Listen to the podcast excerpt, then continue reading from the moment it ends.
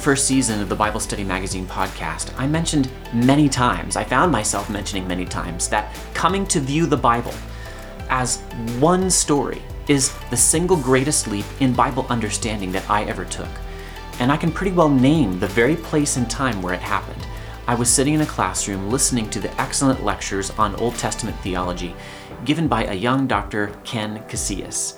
Ken has gone from being teacher to friend, and when I saw that he had put out a book precisely on Bible application, I knew that I had to read the book and I had to have him on the podcast to talk through his insights.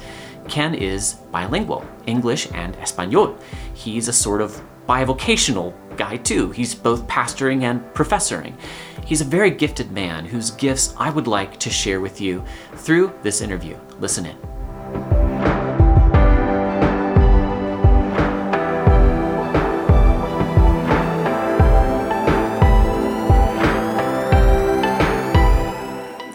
Dr. Ken Casillas, welcome to the Bible Study Magazine podcast.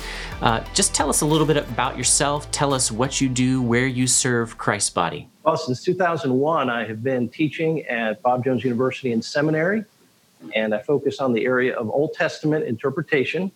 So I teach here at the seminary a variety of courses that have to do with uh, Old Testament introduction, uh, Old Testament theology, the exposition of uh, various books or sections of the Old Testament. And then in the area of, of biblical languages, uh, focus on Hebrew and sometimes Aramaic as well. Uh, then for about the last 10 years, I've been pastoring a church in Spartanburg, South Carolina, which is about half an hour away from the campus. And uh, the name of the church is Cleveland Park Bible Church. And really, I'm thankful for the opportunity to kind of wed together uh, these two ministries. Um, they, they, they, really help and support each other in different ways, and uh, to be able to give the students, especially, a, a real life perspective on what uh, things are like in local church ministry. You were one of my professors back in seminary, and I just have to ask you this question. Back in 2003, Old Testament theology, who was your best redheaded student? Do you remember? Well, I would think it would have to be Mark Ward. Great, fantastic. Okay, well, Dr. Casillas, the reason that I wanted to talk to you on the Bible Study Magazine podcast was both, uh, let me give several reasons. One is that you were an excellent lecturer, and that class, Old Testament theology, I've talked a lot about it in articles I've written on the Logos blog it it constituted the single greatest leap forward in my understanding of the Bible that I ever had. You know, we have these incremental uh, uh, times of growth, but that was one time when things just really clicked as to what is the purpose of having the Old Testament, the Old Covenant, uh, in the pages of my Bible. Um, another reason is that you have written a book beyond chapter and verse the Theology and Practice of Biblical Application. And I don't have a physical copy because I asked you for a digital one. It's easier for me to read.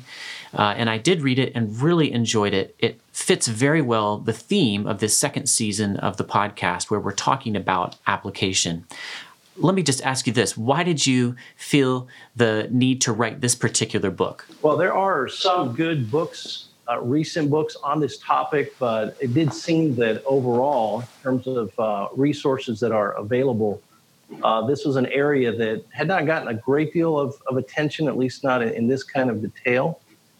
Uh, but the other thing is, I um, am, am used to having conversations with young people who grew up in conservative circles where there was a lot of emphasis on holiness, a lot of emphasis on obedience of Scripture, and a lot of emphasis on application of Scripture. And the questions that they tend to have, the struggles that they tend to have, really uh, processing some of the ideas or positions that they grew up uh, with, uh, I felt like uh, there really was a need to, to step back and just talk about the overall concept of application. Uh, what is its basis? Also, what are some of its limitations and challenges?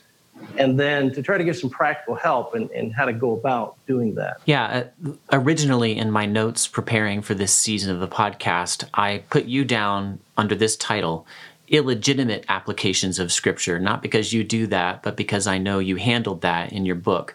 But as I read your book, I thought we can't just talk about that. There are so many other good things that you had to say about application more generally, but we are going to talk about that later. I want to start um, with the uh, a little observation I made after I was reading your book. It, one of the most helpful points that anyone ever made for me about application was the simple and obvious point that hadn't occurred to me until then, and you bring this out in your book that God in the Bible purposefully leaves some application to our scripturally informed judgment by giving us general commands. Don't be conformed to the world. That's just one of many. Talk to me about some of those commands and what they teach us about applying the Bible. Well, this is a great uh, and foundational point to, to cover. I often liken it to the whole process of growing up from childhood to adulthood. That there's a point at which, uh, theoretically, ideally, uh, children ought to be arriving at their own ability to make decisions so that their parents aren't having to hold their hand all the time and tell them what to do. Uh, not that they're going to discard everything that they were taught before, but maturity is in part moving away from someone having to spell everything out and uh, arriving at the conviction that certain decisions have to be made and arriving at the ability, the skill to make them for yourself, um, bringing to bear everything you've received and, and putting it into practice. And I think that is a big part of Christian or spiritual maturity as well uh, the way that the Bible approaches it. You see that, uh, in a sense, as you move from the Old Testament to the New Testament, uh, there are specific commands in both Testaments, but there are way fewer in the New Testament and more of these general categorical imperatives that are ultimately meaningless. They will have little or no impact on our lives if we're not figuring out what that actually looks like in our in our situation, in our culture, in our society. And so you can you can go through really the the second half of many of the uh, Pauline epistles, for example, and Paul will say things like, um, "Love is the fulfillment of the law," or "Present yourself uh, to the Lord as a living sacrifice." Um, he will uh, talk about, uh, let's say in Ephesians chapter four, chapter five, about not going along with the currents of the world that is under the influence of Satan. Of course, there's a lot of emphasis on love and loving your neighbor as yourself, and uh, whether it's it's positive that way or negative as far as things to avoid. You know, I think about uh, Ephesians once again, and he says, "Let no corrupt communication come out of your mouth." Well, unless you define in your language and in your culture what is and what isn't corrupt communication, uh, you're not going to be able to do anything with that particular command. And sometimes the answer is obvious, sometimes not so much. Sometimes, in that case, since we're dealing with language that changes from time to time, uh, there may be some adaptations along the way. But as you as you read through, particularly the application sections of the epistles, you're going to run across uh, quite a few of these uh, commands that require uh, the reader to figure out in his situation what that actually looks like practically. You gave some technical terms that I've seen elsewhere that, you know, like all labels, can just help us uh, point to and summarize truth. The one that I think you used for the concept that we're talking about now is paradigmatically. We're looking at scripture and looking for paradigms, uh, general truths that we can apply and that are meant to be applied generally. Is that an accurate way to use your word there? Sure, I think so. Uh, paradigm is kind of a fancy word for the idea of a pattern that you, are going to see sometimes stated in general terms, but uh, even in the case of a highly specific statement of scripture, uh, typically we can infer from that a more general pattern or paradigm that then we bring to bear on other specifics that may not be mentioned in, in the passage. Two other technical terms that you brought up were apodictic versus casuistic law. Do you think that those technical terms are worth knowing for the average church going Christian? How do they help us? Well, whether or not you remember the, the terms uh, or how to pronounce them, uh, they are concepts that are, are hard to get around and that you, you probably noticed without necessarily knowing. Having a label for them. Yeah, having a label for it. So, as you think about the Old Testament law, there's, there's clearly a difference between the Ten Commandments, which are these very broad moral statements do this, don't do this. Some of them had to do with your actions. Some of them have to do with uh, avoidance of an action. Uh, the 10th commandment about coveting has to do with more of a heart issue. But, but they're very general and, and, and they're going to be fleshed out in a lot of different ways in the circumstances of life. So that would be any, those would be examples of the apodictic category. The casuistic, uh, related to the word case, and you can think in terms of case law as is used in uh, the legal system today. And these are highly specific uh, to some scenario in the nation of Israel, uh, typically set up in a kind of an if then structure where the law will say, if this happens, then this is the penalty. Or if this happens, this is what ought to be done to, to respond to it. And they, they are highly specific, highly related to the culture and the mission of Israel. But it's especially there that we have to uh, consider the, the paradigm uh, as to what moral idea or pattern or value is being taught through those specifics. And it, it really helps to combine the two categories. They, they really are mutually uh, reinforcing and mutually informing. You're an Old Testament guy. Um, how do I apply the Psalms? And let me give a specific example. You know, David prays all these prayers, and we have these superscriptions that give us very specific situations in which David found himself when he prayed these prayers. Here's one Psalm 54. He prays, O God, hear my prayer Give ear to the words of my mouth. This is the ESV. For strangers have risen against me, ruthless men seek my life. They do not set God before themselves. So, you know, let's say I don't have any enemies. No strangers are rising against me. No ruthless men are seeking my life, not even any ruthless women for that matter. How do I apply these words to my life? Well, uh, I want to give several answers to that. One is that it may be someday you will have an enemy, perhaps not in exactly those specific situations that David faced, uh, but this might become a very personal thing. So one of the one of the wonderful uh, things about the Bible is that as you reread it, uh, it, it, can strike you differently depending on your circumstance. And what at one point in life didn't seem that relevant, at some later point might actually speak very directly to something that you're that you're facing. So that would be one one idea to uh, to keep in mind. Um, uh, at the same time, I think there are broader truths that are uh, behind those kinds of prayers. Uh, David is appealing to the Lord because he believes God is a God of justice. And ultimately, even though he is personally very touched and personally hurt by whatever happened, uh, what he is concerned about is for the Lord to be true to his just character. And even though we may not personally be facing some kind of injustice at the moment, uh, there are there are people who are. And a prayer like that could be something that we would appropriately pray for other people that have experienced uh, some kind of uh, unfair treatment or suffering or abuse. So we can pick up those words and use them maybe not personally, but by way of intercession. And certainly, even if we're not ourselves connected at the moment with somebody like that, we, we hear all the time about uh, unjust suffering in the world. And so there's a place for praying for God's global justice to be carried out. Uh, it will happen to some degree in this life. But Jesus taught us to pray that his kingdom would come ultimately, where all these things would be made right. And and I would I would say that a prayer like what you quoted there could be tied into praying for Christ's kingdom to come, that He would uh, deal with injustice throughout the world, so that um, righteousness is established uh, through the entire globe as, as He designed.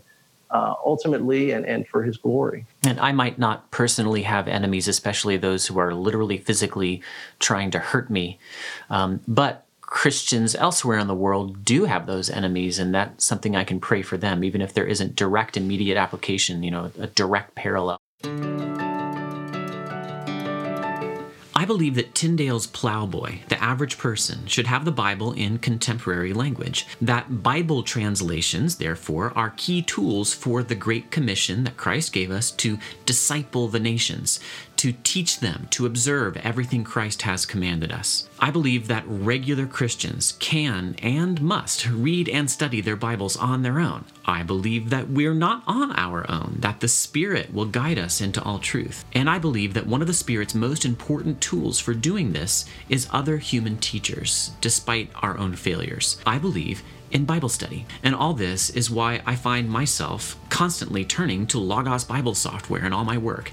It makes the Bible text accessible to me at a level of detail I just don't get elsewhere. And it also gives me quick and inexpensive access to the work of many, many careful Bible teachers. The new Logos 9 now makes it even easier for me to do this, and I want to show you what I mean. If I type in any Bible passage into the passage guide, I get a prioritized list of links to all my commentaries. Logos 9 is all about small improvements that add up to something bigger. And now, in this new release, Logos 9, Logos gives me extra information about all my many commentaries, including even what denomination their authors come from. This is information that does help me in my Bible study. I'm all the time doing this, checking on my commentators, getting help from them, understanding Scripture. Logos 9 has other small but big improvements like dark mode for all you dark mode people out there. I'll never understand you, but more power to you. It has the totally revamped fact book, a great place to start your study on all kinds of biblical topics. Christianity can get unmoored from the Bible, and what a horror it is when that happens. Don't let it happen to you. Use the best Bible study tools there are. Use Logos 9. Go to logos.com and check out some of our base packages. Download our mobile app and start using the tools there. If you listen to a podcast about Bible study, you're probably pretty serious about it. You should not remain content with the free resources available on the internet. Check out the new Logos 9. Now, um, I want to talk some more about these general commands, and you have a great quote from Don Carson. I'm going to read something he wrote that you quoted in his book, Praying with Paul. There are countless decisions in life where it is not a question of making a straightforward decision between right and wrong. What you need is extraordinary discernment that helps you perceive how things differ and then make the best possible choice. Um, and he's talking about Philippians 1 9 through 11. This is a passage that uh, a pastor that pastored both you and me in the past brought out to my attention. And I've, I've been thinking about this passage for years since he drew some uh, applications out of it. And I can still quote Philippians 1 9 through 11 from memory. And this I pray that your love may abound still more and more with real knowledge and all discernment. Can you unpack what that verse tells us about application. He, both Paul and, uh, less importantly, though still wonderfully, D.A. Carson bring up this matter of discernment. How does this passage help us apply? Well, discernment is a major aspect of application, and it speaks to taking the truths of Scripture, whether they be plainly stated in categorical terms or whether they be paradigms that we're inferring, and bringing them to bear on uh, matters that are not as clear cut. And most of the time, that is where our debates are, that's where our struggle is. Uh, things that are very plainly stated in the Bible, we don't tend to uh, struggle with figuring them out.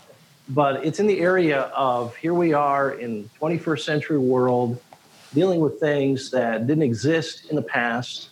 And how do we bring this ancient book to bear on all of those specifics?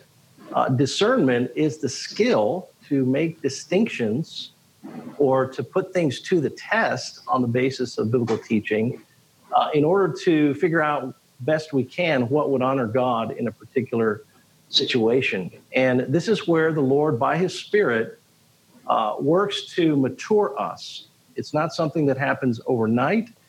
It's something that is a process. It's something that I'd be prayed for. That that statement in Philippians is the context of a prayer. Paul is asking God to work this into his people. It doesn't happen automatically, it doesn't happen just because you know Bible verses. Uh, it happens through experience. Of course, we can learn uh, from the experience of other believers as well. And so it, it's a vital part of the process of application. And, and yet, our, our tendency often is to be satisfied with the bare minimum of what the Bible explicitly says and miss this whole other category that Paul says is so essential for these people. And actually, what he prays there uh, is in the area of love. He, he's, he would, I'm right. sure, work out discernment in every area, but his prayer is particularly that your love may abound more and more in discernment. So, so the point is, we might say we know someone and we love them, but just because we have that affection or that concern in our hearts for them doesn't mean we automatically know how to show it, given who they are, given their circumstances, given their needs. Sometimes we might be driven by just emotion. Sometimes we might be driven by what we might feel is loving in a particular case. Uh, sometimes we might not be thinking on, on the highest level as to what is to their best and ultimate good as opposed to maybe something they would like immediately. So even in our relationships, to show love, whether it be to our uh, spouses, our children, our friends, our church members, uh, we're going to need this skill to apply biblical love. And of course, as you read on in Philippians, you find that Paul is is uh, urging these people uh, in some specifics on what that would look like in their case, whether it would be chapter two, uh, dying to self and sacrificing for the benefit of others, whether it be chapter four, uh, working to resolve difficulties between a couple of ladies there in the church. I see those as illust- illustrations of uh, using discernment to figure out what's loving in that particular assembly at that time. Yeah, that passage Philippians 1 9 through 11 is so interesting because the the structure of it makes um, discernment the ultimate end of love uh, one of the ultimate ends that you he, he prays that their love might abound more and more in real knowledge and all discernment so that they can approve things that are excellent. So it's not it's like not everything out there and this is something carson says in the quote that you uh, brought out there's more to it than i read not everything lines up neatly into the good and bad categories you've got stuff that's good and stuff that's very good stuff that's bad stuff that's very bad you want when you can to choose not just the things that are good, but those that are excellent. And Paul says that that's going to spring out of your loves. Would it be accurate to say that people who don't love the Lord with all their heart, soul, mind, and strength, and don't love their neighbors as their as themselves, are not going to be able to apply the Bible with discernment to their lives? Would you agree with that? Oh, absolutely. In fact, uh, another theme in the book, as I talk about application, is the importance of the heart and what what drives us to make our choices is is at a foundational level and is the the source or the fountain of what of what comes out and and yet even in the process of trying to figure out what's going on in my heart the degree of my love or the object of my love that in itself is an exercise in application and discernment i've got to i've got to read myself and compare or contrast my affections, my desires with the values of God's word, and to the degree that that they are not equivalent, to turn to identify those things, to turn from them, to to grow in in love and in virtue. And so all these things are part of the process. Yeah, this very morning in our church's, you know, Friday morning men's book study, we were talking about Proverbs 15:8 that says the sacrifice of the wicked is an abomination to the Lord, but the prayer of the upright is his delight. So you can do the right thing, give a sacrifice. I mean, the Bible says do it. But here's the Bible saying that if your loves are in the wrong place, then your protests that, well, I'm obeying, they're empty. Your motivation is part of what makes an act righteous. Now, let me pick up a thread that we had earlier in the conversation. I asked you why did you pick this topic to write on? And, you know, I was one of those students who had questions about the rules that I was handed, especially back in high school. Um, and it was a very attractive, let's just say, uh, line of argumentation among people my age. And I have to assume you went through a similar process to say um, our parents and our teachers were legalistic and therefore to dismiss the things that they said we ought to do.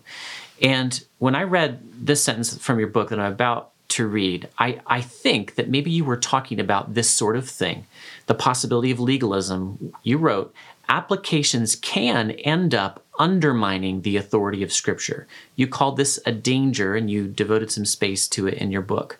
When and how can that happen? Am, am I drawing a connection accurately between that statement in your book and that thread earlier in our conversation? Yes, definitely. That that line was just acknowledging, while I was trying to emphasize the importance, the need for application, uh, acknowledging that we can really mess it up to the to the point where we are undermining or in effect undermining uh, God's God's word or, or, the authority of Scripture it's bearing on our lives.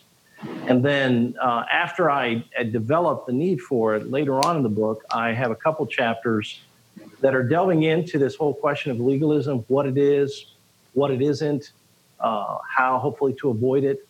And so I, I do develop that at length. But I think to answer your question, uh, we have a couple of, of, great examples in the ministry of Jesus as he's interacting with uh, the leaders of, of, the Jewish people at the time. And, and one of the things I do in the book is, is, is try to learn about application from the way that the Bible itself applies earlier scripture. And, and that's really the heart of, of the argument that when we come to applying, uh, it isn't just a matter of, well, I've got this old book, and, and if it's going to have any effect on my life, I need to figure out how to how to connect the dots to the present.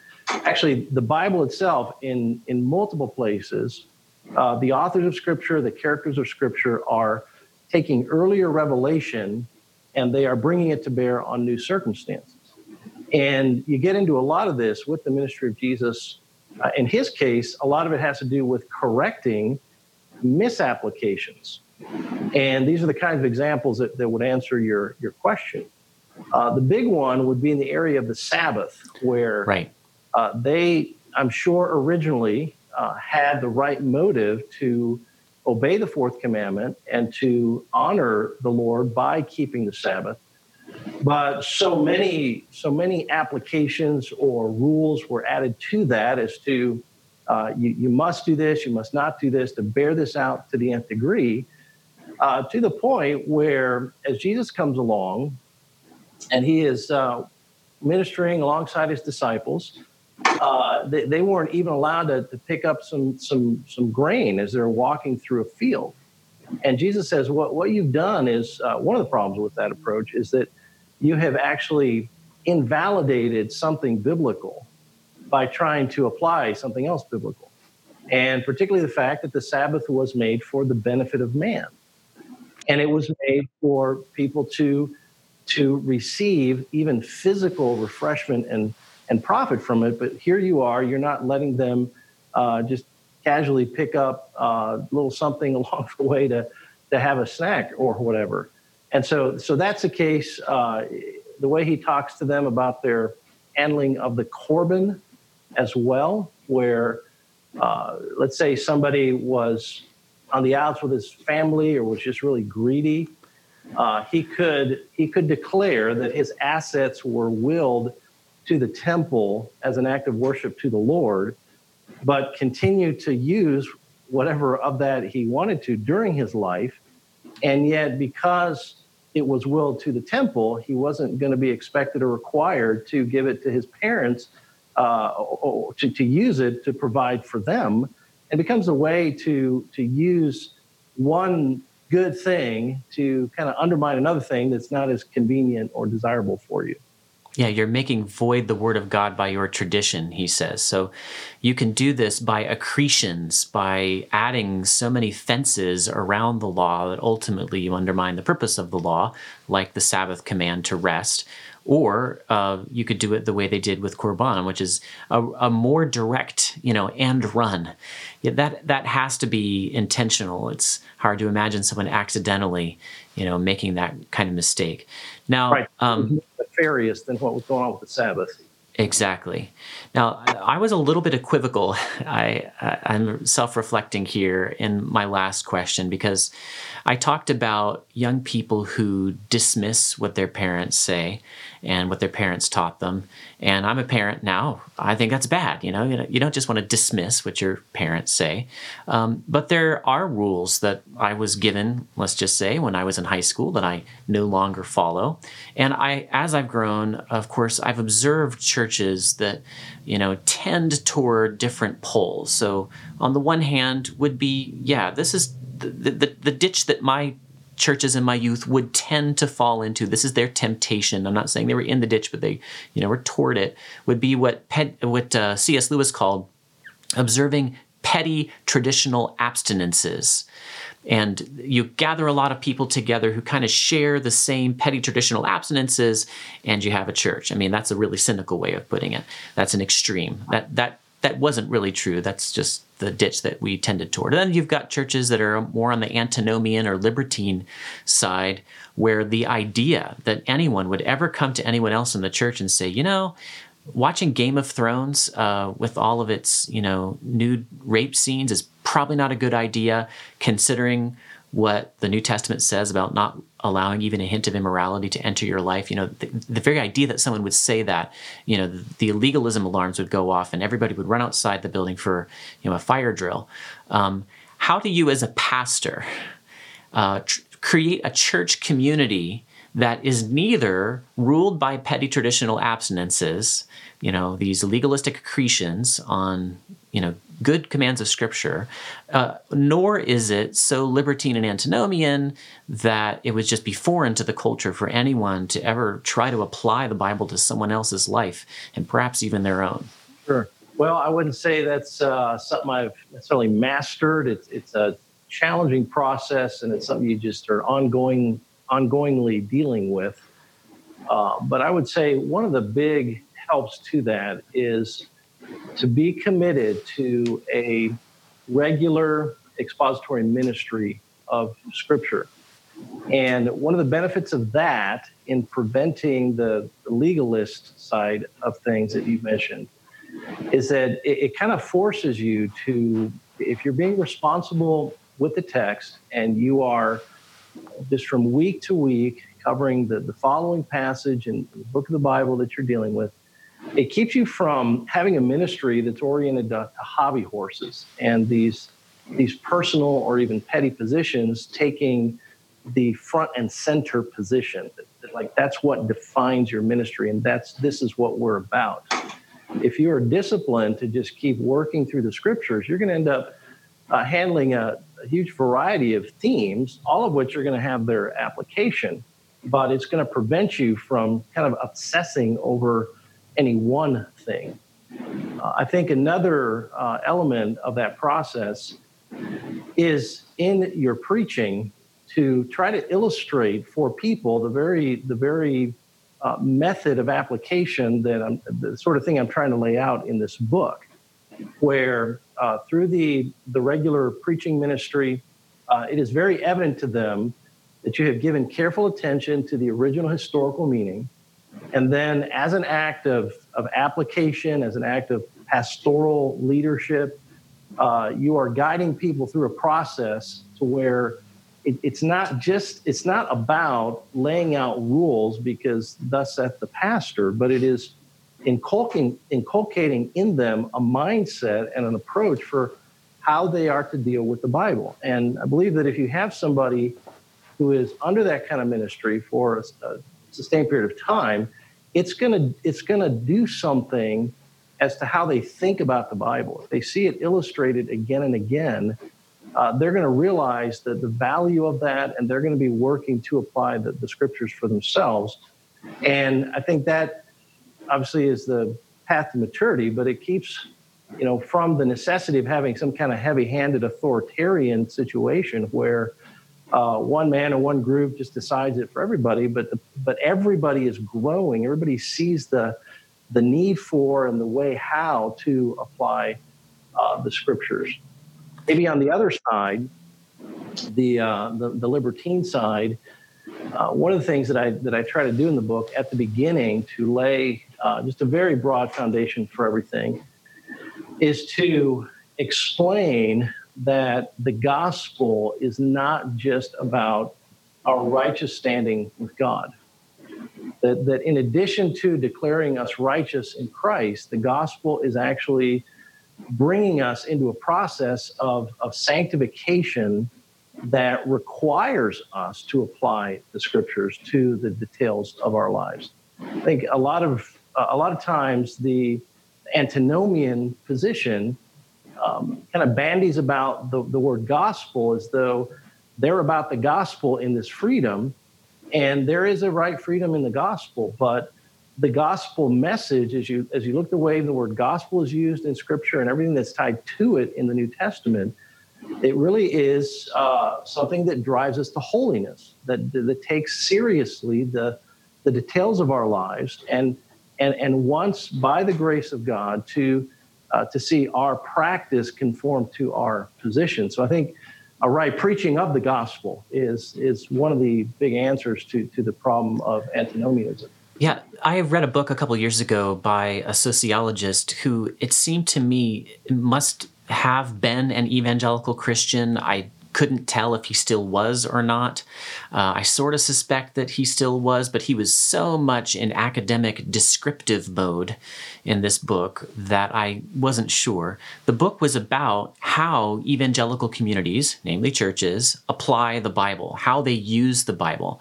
And it seemed to me that he took a number of examples of simplistic or facile or unsophisticated application of scripture and used that, frankly, to mock you know, in a subtle academic way. Uh, not that I'm against subtlety or academics, um, the churches that he'd observed, and to question the whole idea that you can take an ancient text and accurately apply it or use it today of course at the end of the book there's no answer for how can this be done rightly in churches because he's saying oh i'm just here in academic description mode. Um, I, and and that is also how he treated the bible. It's it's as if what he expected you know sort of reading between the lines what he expected churches to do was to be in academic description mode. Just say what this text meant back then but don't bridge the gap between the Bible and theology or between the Bible and my daily life? What are some hints within the Bible or some direct teachings within the Bible that show that his merely descriptive or even almost like history of religions approach, approach where we're just showing how different communities, interpretive communities, have accepted and used this text? How, how, how where do we hear from the Bible that that isn't right. That we actually can and should use the Bible in our churches nearly, you know, well, 2,000 years after the last pages were written. Well, that was another of the big burdens of the book is to lay out the Bible's own case for application, uh, sometimes in the way of examples of biblical writers applying earlier texts, and sometimes in, in just very direct statements. So some of the, these are very well known, but people may not have uh, connected it to this point. Uh, even something like 2 Timothy 3.16, uh, where Paul is talking to Timothy about the Old Testament scriptures that he would have grown up with. And he is, he is telling him that that is profitable for teaching and instruction of righteousness and so forth. There's, there's already a huge time gap between the writings of Moses and the life of Timothy. And yet, the, the collection of books that we call the Old Testament, Moses uh, at the foundation of that, uh, Paul says still has authority.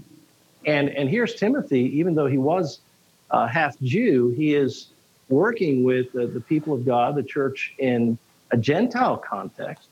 And, and yet, he, Paul is making that point, not just so that Timothy, as the man of God, would experience that, but he turns around in chapter four and he says, Now you preach the word and reprove, rebuke, exhort. Those, those are parallel words to what the scriptures were doing in his own life. He now turns around in the proclamation of scripture and, and starts to deal with the people, the, including Gentiles, that are before him in his ministry. So uh, that's kind of a classic text on that point. But uh, there, there, are a lot of others uh, that I deal with. Um, back in the law, it's interesting when when Moses is talking uh, to the people of God about the law that he's giving them. There's this emphasis on this is not just for us today, but it's for your children and it's for later generations. In other words, he assumes that this document has intergenerational authority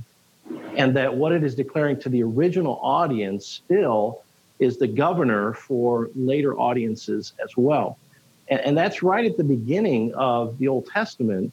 And it, it's the assumption all the way through as you read on uh, the historical books. What are they doing? They're constantly assessing what some generation of people has done, whether it's a king or or or some other person, on the basis of what Moses said way back then, and assuming that that they're bound to that. And then coming into the New Testament, obviously you have the the ministry of Christ and uh, passages like 2 Timothy 3, uh, also Romans 15, uh, where uh, and 1 Corinthians 10, which talk about these things were written for our instruction, for our admonition. They're examples to us. Uh, and really, if we're not, in my mind, if, if we're not going to take those passages seriously, the only option is to say the Bible is just a historical record of interesting information about what people in the past It's believed. a dead letter. Function in any way as a uh, a religious or theological authority for us in any meaningful way, we've got to go through a process of application. You know, um, it's not just unsophisticated people in random churches visited by this sociologist who can be facile in their use of the Bible. It's uh, sociologists themselves. I've seen people treat the Bible, you know, from with such an academic distance that um, even if they have some kind of Christian connection, I, I liken it to the uh, the teenager whose father has written a, a, list of rules for use of the car and put it on a post-it note on the fridge, and the one of the rules is don't go driving out after 10 and this teenager's friends have seen these rules and sure enough they're out driving after 10 and one of them says to the teen whose dad made the rules you know what's going on here? Why did you why are you breaking the rule? Did your dad say don't go out after 10 driving? And a teenager says oh that wasn't my dad. That was a post-it note on the fridge. Um, if we believe that the bible is god's word then he's he is the one author who in all of history who is able to address all of history and to anticipate all of the ways in which not only the bible can be used but in the ways in which it should be used. Yeah i just want to stop for a second and just hold this up in front of people beyond chapter and verse the theology and practice of biblical application and say there's tons of this insight in this book and you should get it. Um, i don't get a um, a commission on selling this book, by the way. I actually believe it's really valuable. And that central insight that you had, let's see how the Bible applies the Bible. Let's, let's look for examples within Scripture from New Testament using the Old Testament, even though that's difficult, or the way the Bible is structured uh, that teaches about application. Let, let me round this out with um, two more questions. One, this is going to be really easy for you. And the second, it's going to be hard for everybody else, but easy for you. Okay, here's the first one we have all these stories in the Bible. The Old Testament is just full of narrative. That's the main genre uh, throughout much of the Old Testament. We have the historical books, they're narrative. I heard an author say one time that people sometimes want to wake up and have a general sitting at the end of their bed telling them, do this, do that. But the way the Bible actually approaches us is often you wake up and here's a storyteller at the end of your bed saying, Once upon a time. Okay, not that these are fairy tales, they actually happen, but you know what I mean. Here's a narrative. Um, how do we apply narratives when they when they don't give their lessons explicitly as occasionally they do but when they don't how do we apply them yes uh, great question because you are dealing roughly with about half the content of the Bible written in that way um, to some degree. Um, I think we want to avoid some of the dangers that are often committed with narrative. This is kind of a qualification before I say what I want to say. Uh, with something like moralization, where you assume that just because uh, somebody is in some, some character is in a story and he does something that at some level could be called good, then the point is be like him. Right. Or if he does something that in some way is not good, the story the, the point is don't be like him. That, that's that's simplistic, and I think that we want to uh, be careful about not reading ourselves into these stories immediately and looking for some moral out of every event or every person that the story talks about. Uh, but when Paul makes comments like these things were written as our examples, he's thinking uh, in 1 Corinthians 10 about narrative. And so there is something there. And that, that in our day has, has sometimes gotten lost in the shuffle as we have been warning people about moralization and this kind of thing, uh, almost throwing out the, the window altogether the concept that there is some relevant, practical truth to be learned from these stories. Uh, I think one of the important parts of the process uh, is to keep any individual story connected with the overall storyline of the Bible as a whole. I have to stop you right there and say, Dr. Casillas, that is in one sentence what I didn't know before I took your class in 2003, and it's what I did know after I took the class. So I just have to say right now, thank you for that and continue. Well, that's really encouraging. And that, that really is an emphasis that uh, we hear, and, and, I know others are trying to make in this whole area of biblical theology, where uh, any passage in the Bible is somewhere along the line of a bigger story. And the bigger story is not in the first place about us, it's about God, it's about the kingdom of God, it's about uh, Satan uh, working to seduce the human race to rebel against God's authority.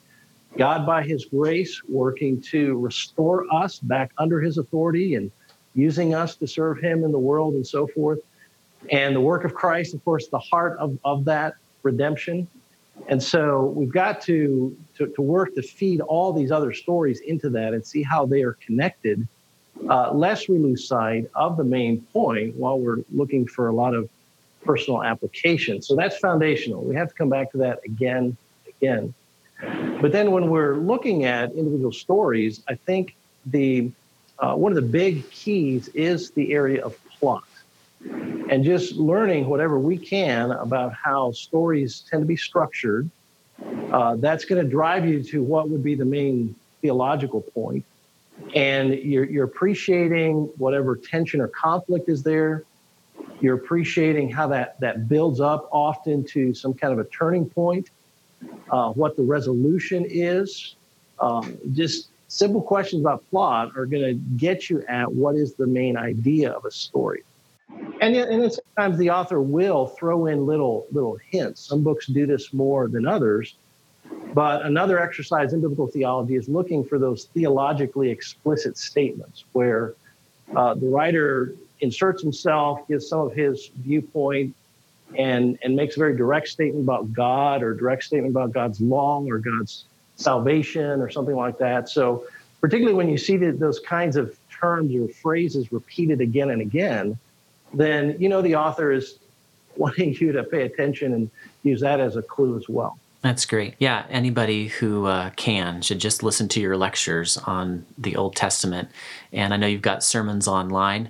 Um, I happen to know your website pretty well, and there's some great sermons on there. ClevelandParkBible.org. Okay, I promised one more hard question uh, that I think you will answer easily. I'm gonna I'm gonna ask it in hopefully not a confusing way. So let's imagine there's this communist regime that tries to you know make a restrictive law that basically eliminates bible publishing. And they say that you know no book you know more than 800,000 words or 600,000 words can be published. And that eliminates the possibility of bible publishing. So in order to have bibles you're going to have to drop some of the pages. You know would it be okay if we dropped some of the genealogies in first chronicles? Can you tell us? Wow. So we have to trim the bible down um, is that the idea? The, well, yeah. The question is those genealogies, do we really need them and what use are they? Well, I will confess uh, that I, I struggle with this part of Scripture just like anybody else. Uh, in my own reading right now, I'm uh, into Second Chronicles, but before I got there, I had to go through the first nine chapters of First Chronicles, and It's just a big long list of names. Uh, there is value to it, though, even though we're not getting some individual nugget out of every name. Uh, the value is uh, very connected to understanding that the purpose of the book as a whole. So let's take Chronicles, for example. It's written to uh, the people of God coming out of exile who are restarting this nation basically from scratch.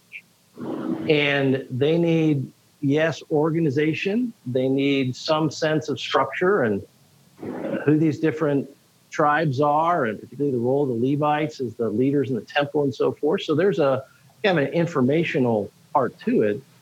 But there, there's something more foundational where the author is making the point look, God has had a, a people from the very beginning.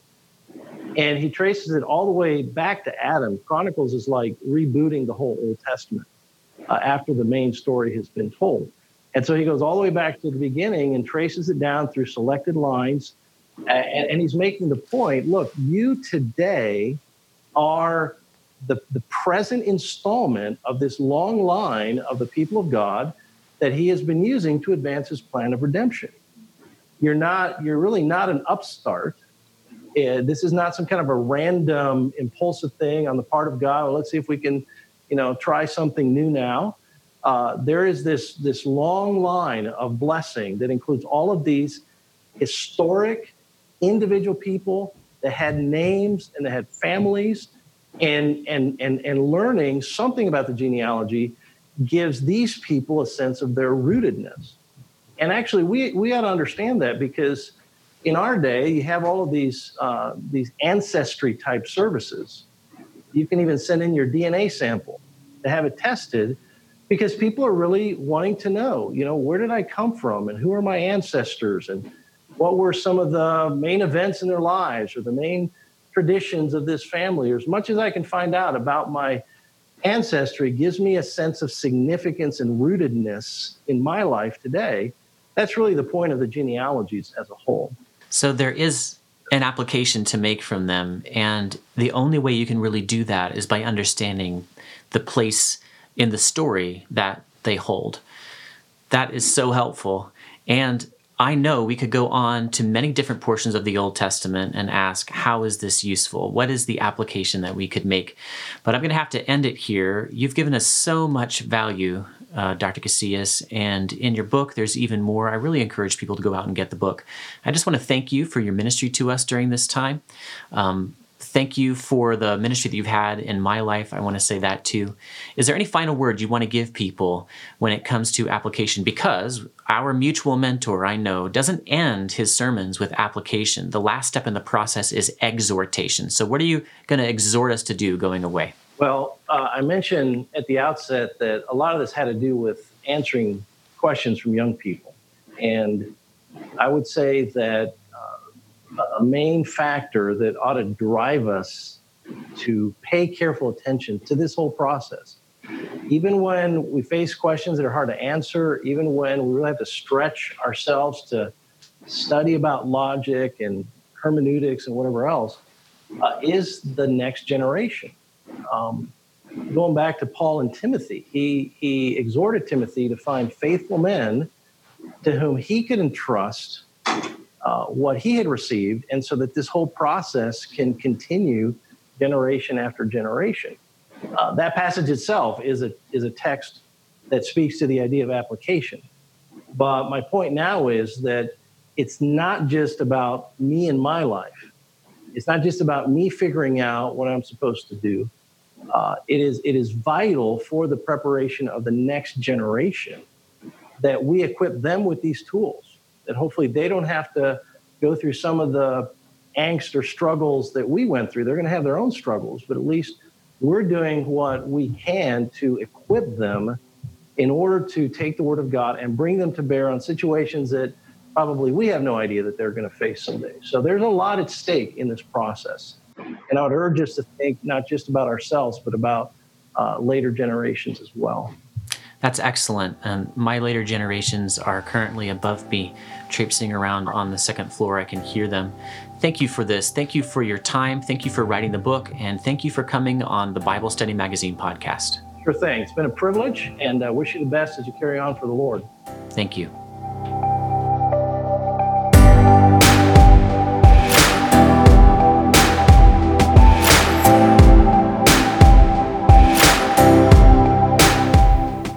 Thanks for joining us for the Bible Study Magazine podcast. Our audio video technicians are Jack Underwood and Brandon Van Beek. I'm your host, Mark Ward, editor in chief of Faithlife's Bible Study Magazine. I hope you'll pick up my respected friend and teacher Ken Casillas' book, Beyond Chapter and Verse The Theory and Practice of Biblical Application. It's available on various Faithlife platforms such as Logos Bible software and wherever good books by my favorite professors are sold. You won't be disappointed. I hope also that you'll subscribe to the Bible Study Magazine podcast or to the magazine itself. We're just here to help you study the Bible with the best tools available.